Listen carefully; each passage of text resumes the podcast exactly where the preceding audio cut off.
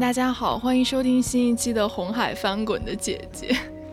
这个应该不出意外，是我们倒数第二期，太好了，终于快要做完了。普天同庆，喜大普奔。我们俩那天还在说，就活生生的把一个小系列做成了行为艺术，感觉好多人都是听了这个之后脱粉了。对，但今天倒数第二期，我们两个还是稍微努力了一下，准备了一个。稍微有一点内容的话题，flag 不要立得太早。这个起因呢，就是说，呃，应该是上一周有一个芒果的，应该是一个什么招商的晚会吧，好像是啊，八幺八什么汽车之夜什么的。嗯，然后就请了一些姐姐里面的。人来跳那个无价之姐，然后后来就是微博上就有人说，当时现场那个摄影师一直在用一种仰拍的视角在拍他们，然后就是因为姐姐们穿的都是短裙嘛，然后就拍的感觉让人很不适应、很不舒服那个视角，然后呢又对比了同场的一个偶像男团他们的舞台，然后就发现，在他们表演的时候，摄影师一般是用中远景。嗯，来拍的，然后就，嗯，就引出了一个话题吧，就是说，其实这个节目虽然是鼓吹一种所谓的女性价值，然后在它节目里面也是完全没有男观众，相当于说想要播出一个所谓的男性凝视的这样一种视角，但其实，嗯，换到另外一个舞台上，你就发现说，其实这些摄影师还是以一种非常的令人不舒服的方式在拍这些。呃，女艺人，我觉得这一点其实也可以回应到我们之前跟小庆聊的那一期，他也讲到说，这个节目虽然看起来是一个好像是反对男性凝视的这样一个节目，但是你要知道说，摄影机背后的人都是男性，这个制作团队里面其实他是不仅仅是说从这种正生理性别上来说，这个团队里肯定有很多人是男性，并且摄影师大部分是男性。而而且还是说他没有办法脱离一种社会加之于他们身上的这样一种男性的凝视，嗯，我觉得这个就是我们今天想聊这期节目的原因吧，就是说我们想聊一下关于男性凝视和所谓的女性凝视这样一个话题，嗯，我觉得大家应该都对于男性凝视这个词。不陌生吧？就是他最早是一个美国的电影学者，叫劳拉·莫尔维提出来的。然后他就是讲说，过去的这些电影，尤其是好莱坞的这些经典的电影里面，他其实，在拍摄女性或者说讲述一个女性的故事的时候，其实是通过男性的视角来进行的。然后这个理论其实后来就成为了一个女性主义电影研究或者女性主义文化研究里面的一个非常经典的这么一个理论吧。那我觉得在今天，其实男性凝视已经不需要多展开讲了，就是它充斥在我们周围的各个地方。然后比较有意思的是，因为。我记得前一段时间，嗯，阿朵她其实被扒出来一个过去的事情，嗯，就是说她在嗯还在博客时代，就是她有一次就写了一篇博文，就是说她在舞台上穿着短裙跳舞，然后一个摄影师就趴在地上拍她，然后她就说下次让我再遇到你，我就会过去把你的摄影机踢翻。是的。对，然后还有一个类似的就是那个凯特·布兰切特在一个应该是奥斯卡的颁奖典礼的红毯上面，然后她当时穿着一条长裙，但是她就发现她面前的一个男摄影师是那个从下往上摇那个机器来拍她，当然这个就是劳拉·莫尔维分就分析的一种非常典型的男性凝视嘛，就是从下到上打量一个女性，然后她当时就弯下腰来对着那个摄影机说。Do you do that to the guys？就是说你拍男的也这样拍吗？然后正好那段就也是被这个摄影师的镜头给记录下来，所以就是感觉这个问题在呃娱乐行业里其实是一个呃非常久远，并且一直很根深蒂固的一个现象。然后也有一些女艺人曾经公开站出来反对过这种男性凝视的视角。对，但今天可能这个问题就。更加复杂一点，比如说，当时我跟师姐商量的时候，我们就讲到说，比如说在像姐姐这个节目里面，到最后大家批评她的一个点，就是说她其实还是没有突破一种所谓的女团审美，或者说一种年轻性感的一种美的标准。那比如说，当女性。呃，尤其是像比如说我们上周刚看完的，这周刚看完的这一期，就是像情人这个舞台什么的，就是说当女性通过一些比较经典的性感符号，比如说大红裙啊、紧身衣啊，或者是细高跟啊这些来表达自己的性感的时候，她是不是在邀请一种男性凝视，或者说她是不是自己内化了一种男性凝视？是也觉得呢？嗯，我觉得我想先就是这个问题，我先想一下。然后我因为我之前就之前刚刚说那个男性凝视的时候，因为我昨天也看了一些，我觉得就是它拆分成三个点，其实它是有三个层次嘛。就一个其实是呃异性恋的男性观众的凝视，第二个是男性角色，比如说这个电影里面的，或者说一个这样的影视作品里面这个男性角色本身发出的凝视，然后第三个其实就是作品的男性制作者的凝视。那像志奇刚讲的。比如说用在浪姐这个例子里面，其实就是虽然说。我们看到的全是一个全女性的这样的呃三十个姐姐，然后包括现场的这这些浪花也都是女性，但是就像之琪说的，其实它背后还是有一个男性制作者的这个凝视是没有办法剥离的嘛。然后也是因为这个才导致了，比如说一些运镜的方式，包括我记得其实在义工的时候，好像拍王菲菲的时候也是用了这样的方式，就他也是从下往上去扫整，就是扫王菲菲的整个这个身体，这其实是一种非常常见的方法嘛。然后还有，我觉得就是在讲男性凝视的时候，我们要知道它其实是一种。呃，从古到今的一种默认的观看方式，就是它不不仅是在电影里面。因为昨天就是志奇跟我说要讨论这个，我就回去看了我以前在界面写过的一篇讨论色情文化的稿子，然后里面就有讲到就是艺术史脉络里面的一些这种凝视，然后我就找到说，就是就是文艺复兴后期威尼斯画派的那个提香，他之前就受委托创作过一系列的这个五幅维纳斯，其实在他这个里面，就是每一幅里面都会有一个侧卧。卧的裸体的维纳斯，然后也会有一个呃画面里的这个凝视者和观看者，然后也很有意思的是，他创作了这些作品之后，其实是被放到一个就是保存室里面，然后就是观看的人其实都是一些贵族啊，然后包括上流社会的人，所以都是男性，所以他就是在早期艺术史里面，其实这种凝视，就是比如说观看者对于作品的凝视，包括作品中呃。就男性对女性凝视也都是一种像是一个既定的模式和 pattern，所以就是说，在现在我们在讨论这个事情的时候，其实有一个默认的基础，就是从古到今，在不管是在艺术史啊或者电影里面，其实首先是默认了一种男性凝视，所以在这个基础上才会有一种呃，比如说大家会讨论权力结构的翻转啊，然后女性凝视啊什么这些，嗯。那你刚才的问题还没有回答，刚问题是什么来着？就是说，当女性哦有没有内化表达？对，嗯，我觉得其实这个还挺难的，这个就有点像我们就是去年讨论，比如说女性主义和消费的问题的时候，或者说当女性她。比如说，我化妆到底是为了取悦自己，还是为了取悦男性？就我觉得这个边界其实还是非常微妙的。就像我们去年讨论的，因为我们是站在一个没有被清算的历史的这个基础上嘛，所以说，当你做这些事情的时候，就是你好像很难剥离一个外在的更大的这一种无处不在的这种男性凝视。对，而且我觉得像是，比如说。它里面有一些就这种所谓的经典的符号嘛，其实它也是在这种男性凝视之下被发明出来的。嗯，比如说我们对性感的定义，就为什么比如说烈焰红唇是性感，为什么穿高跟鞋是性感，就是这种审美的范式其实是一种约定俗成的。然后当女性开始使用这些性感的符号的时候，是否会因为这种主体的转换，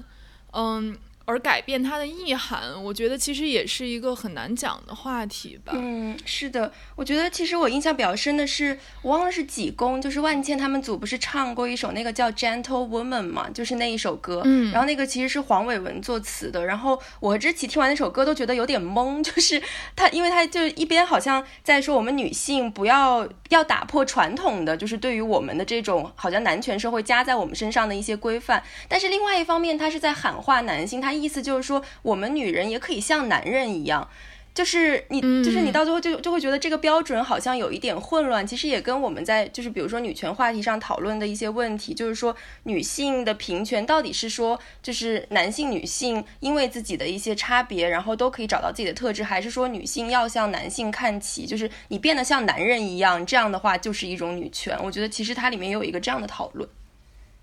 是的，是的，而且我觉得就是我比较反对的一种是说，如果你穿着的性感暴露，你就是在 invite 一种男性凝视。我觉得这个其实 是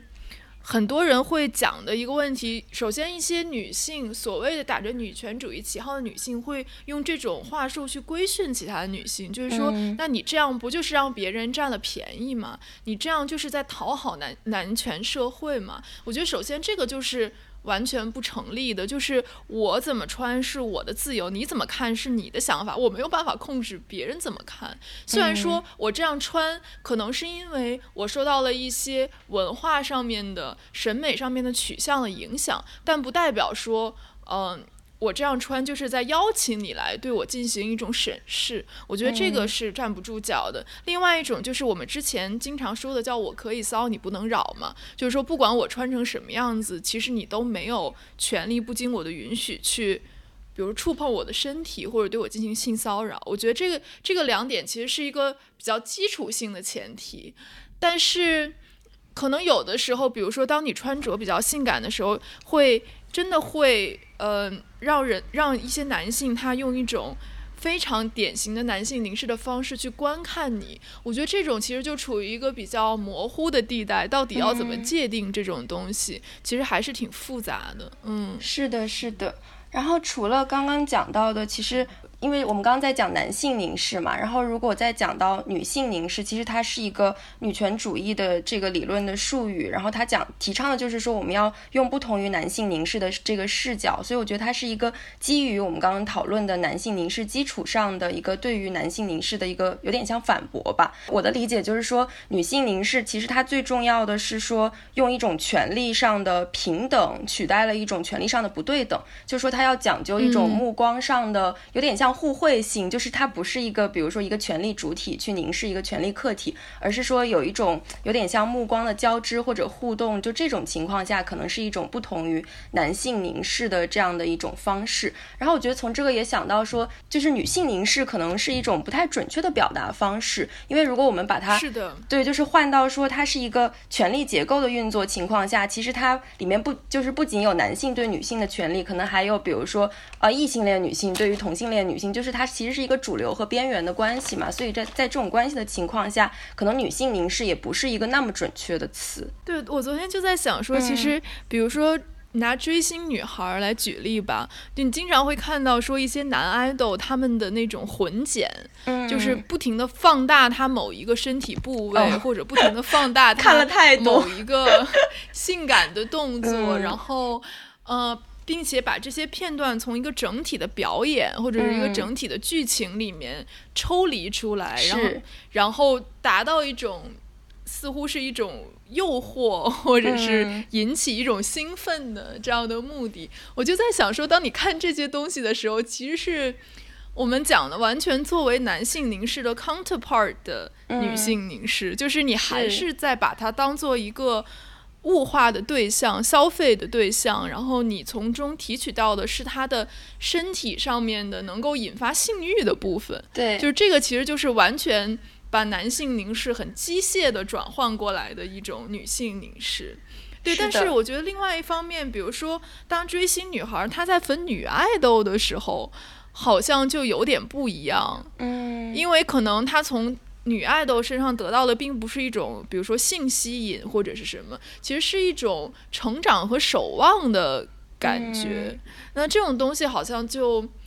跟我们刚才讲的那种比较狭义的女性凝视，好像就不是很一样。嗯，但是你说会有女生就是看那种就是像男 idol 那样的细化的，比如说身体部分什么那种动图吗？我觉得可能也有吧，可能也有。嗯嗯，但我觉得就是，我觉得这个其实也无可厚非了，就不是说它是一个。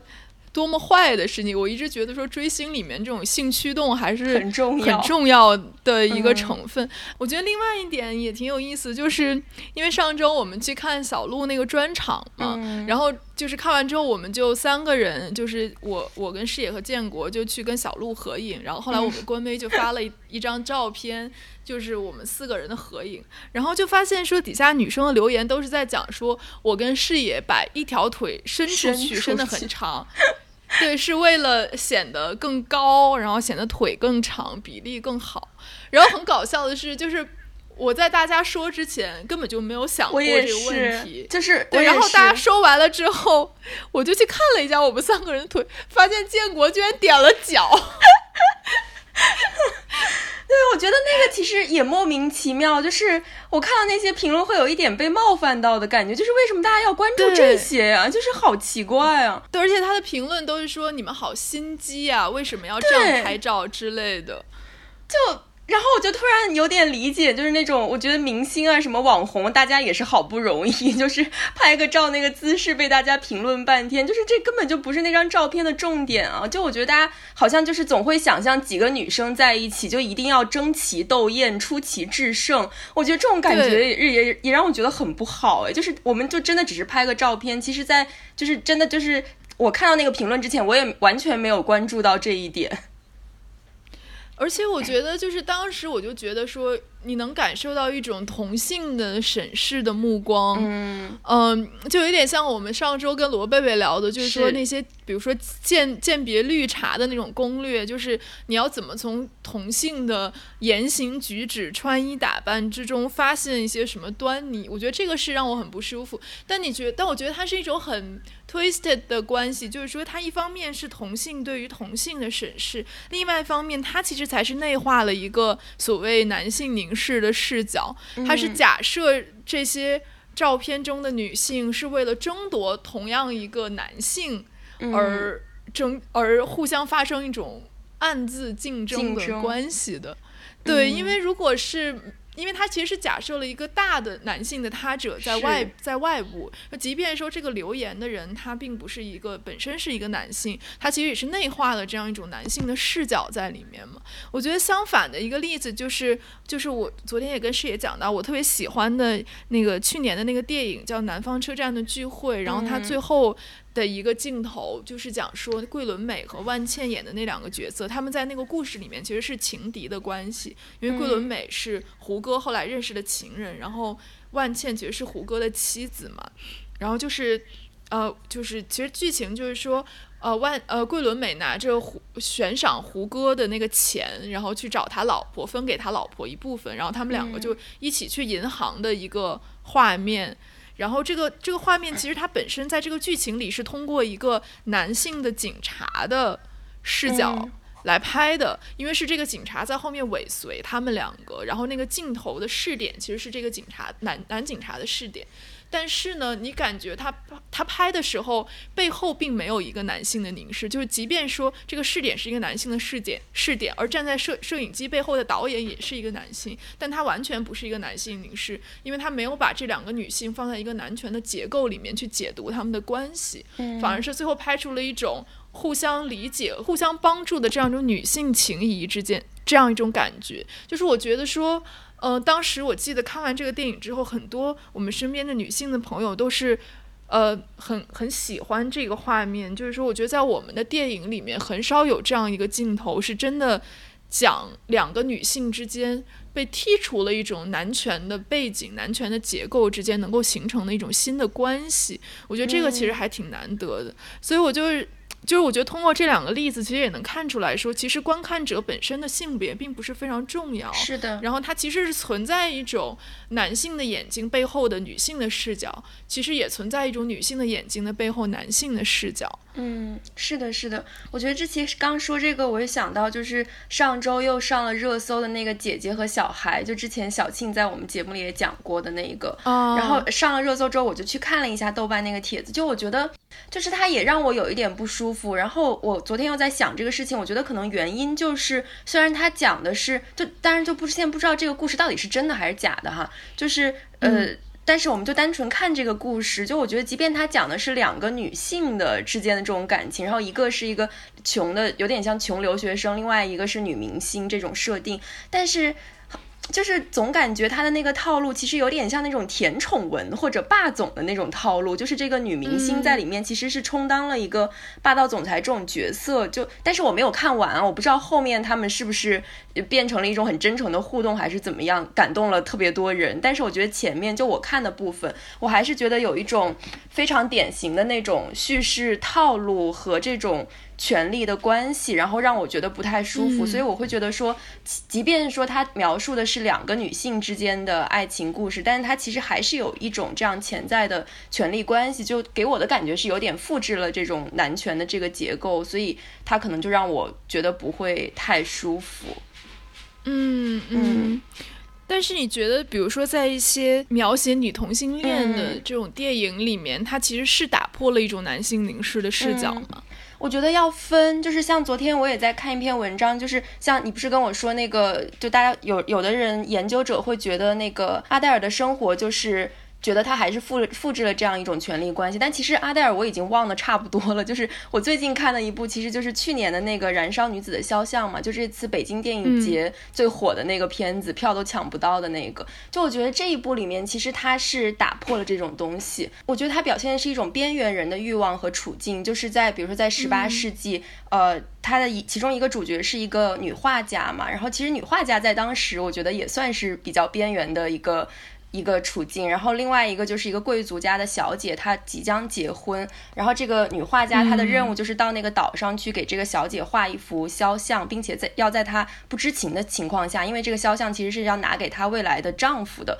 然后这个小姐她其实就一直非常非常的抗拒，所以我觉得她全篇都是由一种凝视或者视线构成的，因为就是你需要不停的去观察这个小姐，然后在她趁她不注意的时候，把你的这些观察再转换成。画，然后它里面其实涉及到了很多幅画，就是第一幅就是呃，通过他这个观察给那个小姐画的画，其实最后这一幅画是被销毁了，就是没有画好。就他最后用的那一幅，反而是一个在海边，就是燃，就是这个小姐的袍子被火点着了，在黑夜里面这样的一幅场景。所以我觉得这个就就是有点像一个暗示，就是一开始那种比如说传统的架上的那样的绘画，就是由作画者去凝视这个被画者，凝视这个模特这样的一幅画，其实。最后是没有成功的，就这种单向的凝视，其实最后是不成功的，或者说它是被解构掉的。然后我记得还有另外一个场景，我印象非常深，就是他们两个在，应该是可能进行了一些活动之后，他们两个就躺在 躺在床上，然后呃，这个女画家要给这个小姐画一幅画，就是侧卧的，然后她就把一个镜子，圆形的镜子放在了这个小姐的就是私处，然后其实她在这个镜子里面是能看到自己的。对，所以我就觉得他有一种像是通过目光和目光的交织，然后目光对目光的反馈，他们俩形成了一种这样的关系。所以我觉得他整个片子其实都是在探讨这种视线之间的交互，然后解构了视线之间那种单向的权利。所以我觉得从这个角度来说，它是有颠覆掉传统的那种凝视的。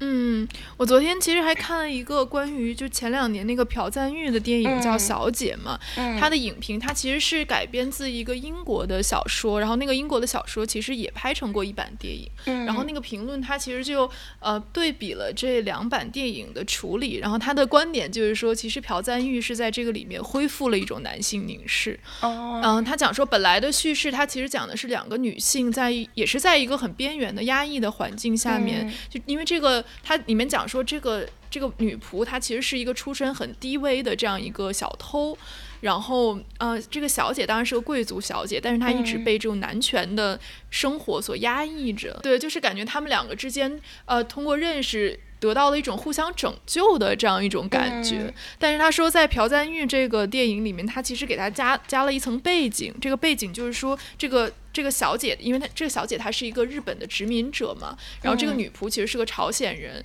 然后这个小姐生活的这个庄园其实是一个，呃，她的她的主人其实是一个朝鲜的贵族，但是因为被殖民了，所以她其实是一个很不得志的这样一个贵族的形象。这个男性啊，然后然后那个评论就说他其实讲的是一个被去世的男性的故事，就是他被殖民就象征着他的男性的，呃。器官性器官被阉割了，所以他才会比如说在他的庄园里面设置一个各种 SM 的那种地下室啊什么的。然后他他讲的是说，他其实是把这样两个女性之间的故事给他罩上了一个更大的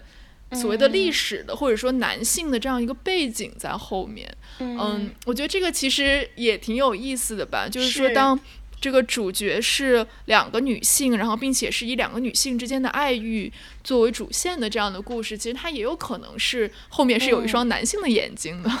是的，是的，所以我觉得这个就是其实是 case by case，它也取决于创作者你自己的意图，包括一些想法什么的。然后我昨天看这个呃《燃烧女子的肖像》，然后他这个导演就是说很有意思的一点，他说这个电影在法国其实呃并没有那么的火，就大家讨论它的时候都觉得这个。这个电影缺少 flash，就是缺少那种真正的肉体啊什么。因为阿黛尔里面其实它有非常正面的那种，就是很全裸的那种性爱的镜头嘛。然后在这个电影里面，其实他表现的非常的含蓄。然后他就说有一些法国人就会觉得说这个还不够 erotic。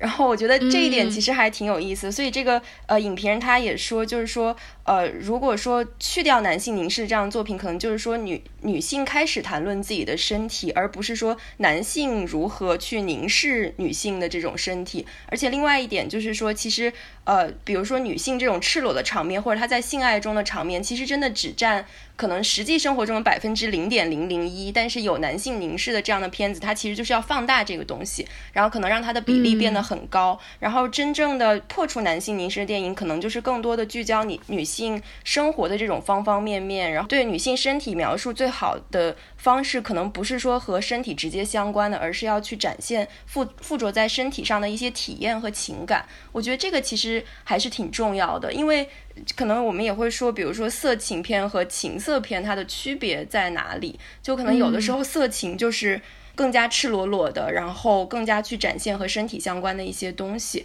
但是可能情色，但是这个这个呃划分很粗暴啊，但是就是说。不是色情那种，可能它更多的是会探究背后的一些感情啊，或者体验啊之类的这种东西。嗯，我觉得就是昨呃昨天我看的那个写小姐的那一篇，它其实也提到了类似的问题，因为它的英文原著的名字叫 Fingersmith 嘛，就中文翻译叫纸匠情调。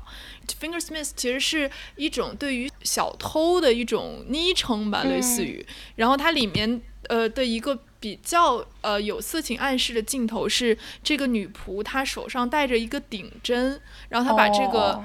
带着顶针的手指伸进这个小姐的嘴里面，就有点像是说，其实是一个类似于插入性的这样一种暗示。但是就是到此为止，这个性暗示就没有了。但是比如说在朴赞玉那版，就有金敏喜有他正面全裸的镜头啊，类似于这种，他也是在讲说，这个就是男性在拍女性的情欲的时候，其实他是放大了其中。呃，这个色情的部分，然后把它作为一种感官刺激，是展现在电影里面。对，是的，是的。所以就是说到这个，我也想问你，就是因为我们之前一起都一起看那个《Normal People》嘛。就是叫什么一般人还是正常人？我现在已经完全正常人，正常 一般人是我说的了，完全混淆。就是我们也看那个剧，然后我们当时讨论的一个点，其实是我都有被震惊到，是这个剧里面竟然出现了一个男性正面全裸的画面。对，然后。因为我我觉得我们就是一直以来好像已经习惯了或者被规训了，就是如果电影里面或者影视作品里出现一个女性正面全裸的画面，你就会觉得说，哦，这好像是大家一般的处理手段，但是很少会出现男性正面，比如说对于性器官的这个就是呈现什么的，所以当时看到那里还是有一点惊讶。而且最好笑的是，好像你如果在人人影视上下载，其实这一段是被删掉的。对，我觉得这个还挺有意思的。但是人人影视里面，就是那个玛丽安她裸全裸的镜头是没有被删掉的吗？我我我我不知道呀，我也不知道。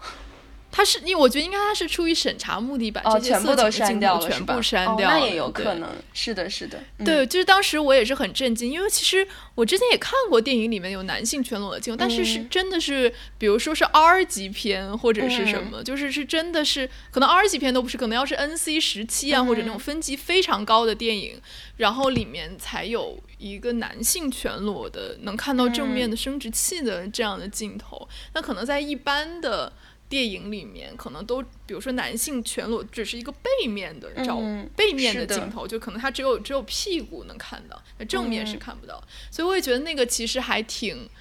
嗯，出人意料。但是我我觉得那个剧里面其实有如此多就是很正面的性性的描写，其实也是。挺出乎意料的，因为它毕竟还是一个面向大众的一个剧集嘛，对，就感觉它的尺度本身就是比较大的。对，而且我觉得这个剧里面就是挺有意思的一点是，就是他跟那个男孩儿，呃，他们之间的这个，比如说性的描写，包括拍摄，其实都是比较正面的，或者说它其实是一种相对来讲比较破除男性凝视。但是你记不记得后来他到了瑞典还是哪里交换的时候，他在那边有一个男朋友是一个摄影师，嗯，然后那个男的就想给他拍那种就是他。被捆绑起来的那种照片，什么？我觉得那一段其实就是体现了非常典型的男性凝视，就是他，而且它是一个嵌套的结构，就是这个摄影师在剧里面拍这个女生，然后观众透透过摄影师去观看这个场面，而且他就是你可以感受到他非常的不适，所以最后他就没有完成那个拍拍摄，他就走了。我觉得这一段其实是可以拿来和他跟之前的那个男生做对比的。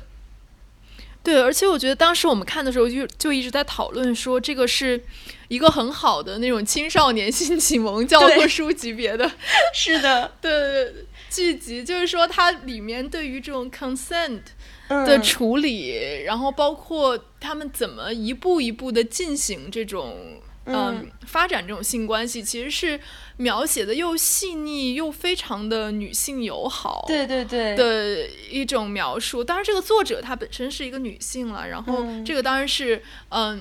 一方面，但我觉得另外一方面就是，其实，嗯，也破除了很多人的一种迷思。就很多人觉得说，你把这些都说出口，我们都很坦诚的交流过这些问题，在中间不停的有提问和回答，那会不会这个过程就没有那么性感，或者说就，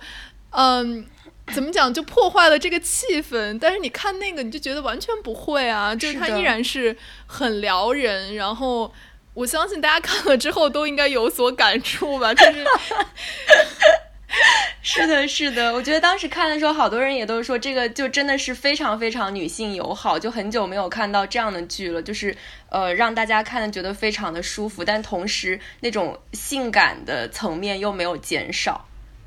是的，是的，嗯。那但提到这个女性凝视的问题，我也想到说，我前两天在看。嗯，我的一个朋友郑西青，就他是研究那个粉丝文化的，然后他在造就上面做过一个做了一个演讲，然后他就讲说这种同人文化，包括耽美的创作这些，它里面就提到说，其实，嗯，耽美的。创作耽美的文学，其实它体现的就是一种所谓的女性凝视。嗯，我觉得这个还挺有意思。它首先就讲说，同人创作就广义的同人创作，就是可能不是那种耽美主题的。他他说，这种同人创作里面，其实绝大部分的作者也都是女性。然后他就提出说，为什么会这样？就是为什么女性会想要写同人文？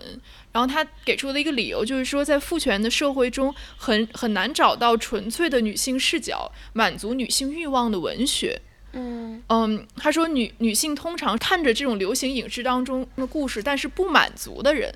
所以他们才有这个欲望和动力去改写这些故事。我觉得这个首先就是一个算是一个破除男性凝视的第一步吧。就是说，当这些主流的文艺作品都是以一个男性的视角。或者以满足男性观众的目的来创作的时候，女性在其中可能真的看不到太多自己喜欢的故事。那在看不到的情况下，他们就会选择自己去创作这样的故事。然后另外一方面，他就讲说，其实，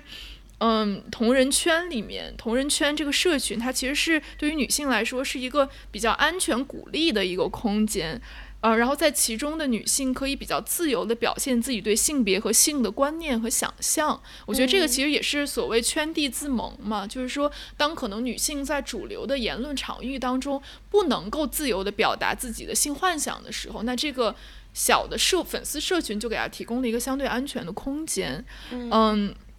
然后他讲说，不论在哪个国家，粉丝圈都是极其难得的，可以用直接的性的语言互相表达交流的空间。这里并没有常见的性羞耻，我觉得这个其实也是一个很重要的原因。嗯，然后他下面就讲到说。所谓的耽美同人，他说耽美同人的定义就是说，嗯，它是一种女性写作、女性阅读，以女性欲望为指归的男性人物之间的同性浪漫幻想。嗯，对。然后它里面还引用了一个人的定义，就是英文的定义，它叫 by woman for woman with love，就是，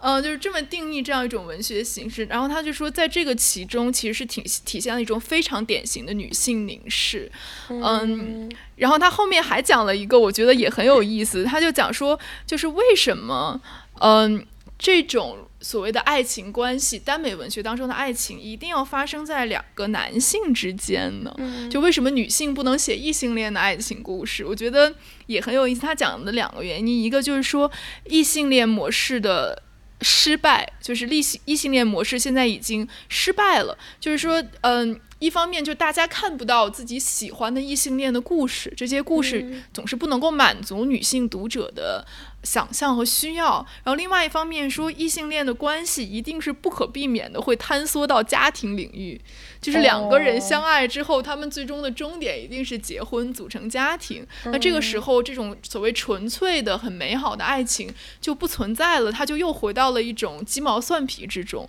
而这些可能是很多女性的观众根根本不想看到的。但是在主流的这种作品当中，这种是一个常见的叙事嘛？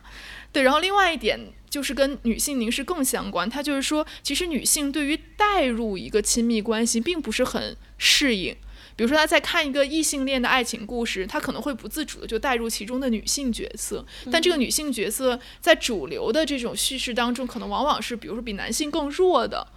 或者是一些没有那么强的自主性的这样一个女性角色。那可能今天的女性就。我不想带入这样的女性，我对这样的女性没有共鸣，所以我看这样的影视作品的时候，我不会觉得很开心、很舒服。然后，但是在比如说在一些耽美文学当中，其实他们处在的是一个旁观和操纵的位置，就是他可以决定这两个男性角色要怎么相遇、怎么相爱，然后他们的关系要怎么发展。他其实完全是一个局外人的角色。我觉得这一点还挺有意思，因为我自己看的时候，我就觉得说。这种故事，女性到底要怎么带入其中啊？就如果其中一个人或者两个人都是她喜欢的男性的话，但是其实，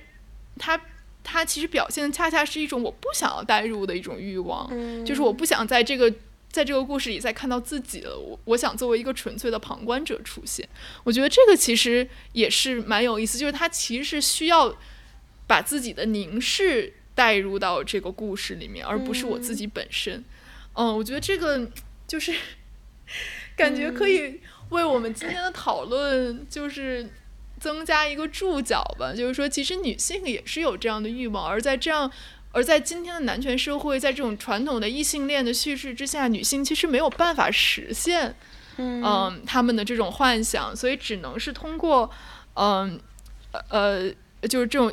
他他来书写两个男性之间的故事来。获得这样一种旁观和操纵的权利，他其实是争取到了一种观看者的权利，而不是被观看的权利。我觉得这点其实还挺有意思的。嗯，所以你觉得就是他们，比如说大家不看女性和女性的，也是因为这个原因吗？就是他不想代入，他只是想做一个旁观者。嗯，我觉得也有可能，而且另外一方面，因为大部分同人女其实她本身是异性恋嘛，就是她。她本身可能对于同性的故事，并没有对异性的故事这么感兴趣。嗯，所以核心还是性幻想。我觉得是了，就是因为他。因为它其实是核，我觉得它的核心是关于性的，嗯，而就是在这个意义上，其实是无可厚非。而且就是我们刚才讲的这些，其实是一种比较理想化的方式，比较理想化的模式。那其中肯定有大量的文学，还是像刚才视野讲的，就是完全复刻了一种异性恋的权利关系啊，异性恋的霸权啊，这种就是这里面其实是可能大部分还是这样的作品，但是它其中是有一部分完全挑战了一种父权的结构以及男性的凝视。对，但是像你看的里面，你觉得就这两种是什么样的比例啊？我觉得肯定是前者占绝大多数，就是我，我觉得肯定是因为我觉得这个是，就是它是跟所有的文化产品是一样的，就是它是被这个时代所局限的。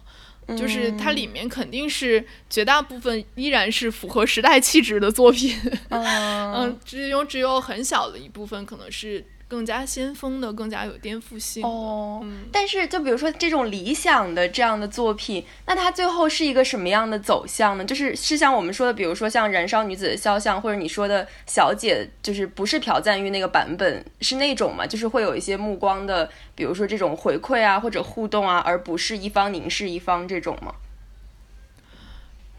对，也许吧。我觉得可能，首先它可能没有很明显的那种所谓的攻受之间的关系。在这个权力结构上，它是相对平等的。嗯，然后其实因为它主要写的是一些，嗯，因为它首先它是要 base 在一个以男性为主的故事上嘛，要不然它也没有这些男性主角可以让他去创作。但是可能比如说传统意义上的，像最近在同人圈里比较火的这几年在同人圈里比较火的故事，像比如说《伪装者》啊这样的作品，它其实是一个在它原本的故事里面，它其实是一个很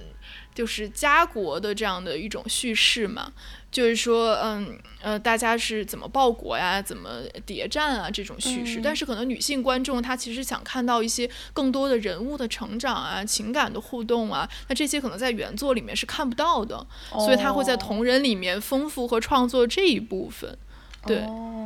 明白。对，那我们其实今天就聊到这儿就差不多了，就是希望大家不要觉得我们这个节目一直在糊弄，就是 今天真的有认真准备，笑死，我们也没有在糊弄好吗？谁觉得我们糊弄？真的是，我们就超级认真的，只是我觉得可能好多人现在已经不追这个综艺了，只有我们俩每每次非常敬业，一到周五十二点准时打开芒果 TV，真的。嗯，对，然后下一周就是最后一周了，就是大家终于可以 不用听这个节目了。下周之后，下周之后我们就这个小节目就可以让它安静圆满的落下帷幕。是的，是的，嗯，好吧，那我们可以在这里再预告一下，就是下周我们的正片随机波动正片会有大家期盼已久的嘉宾，然后大家可以期待一下。是的，是的，非常精彩。对，那我们今天的红海翻滚的姐姐就到这里结束了，拜拜，拜拜。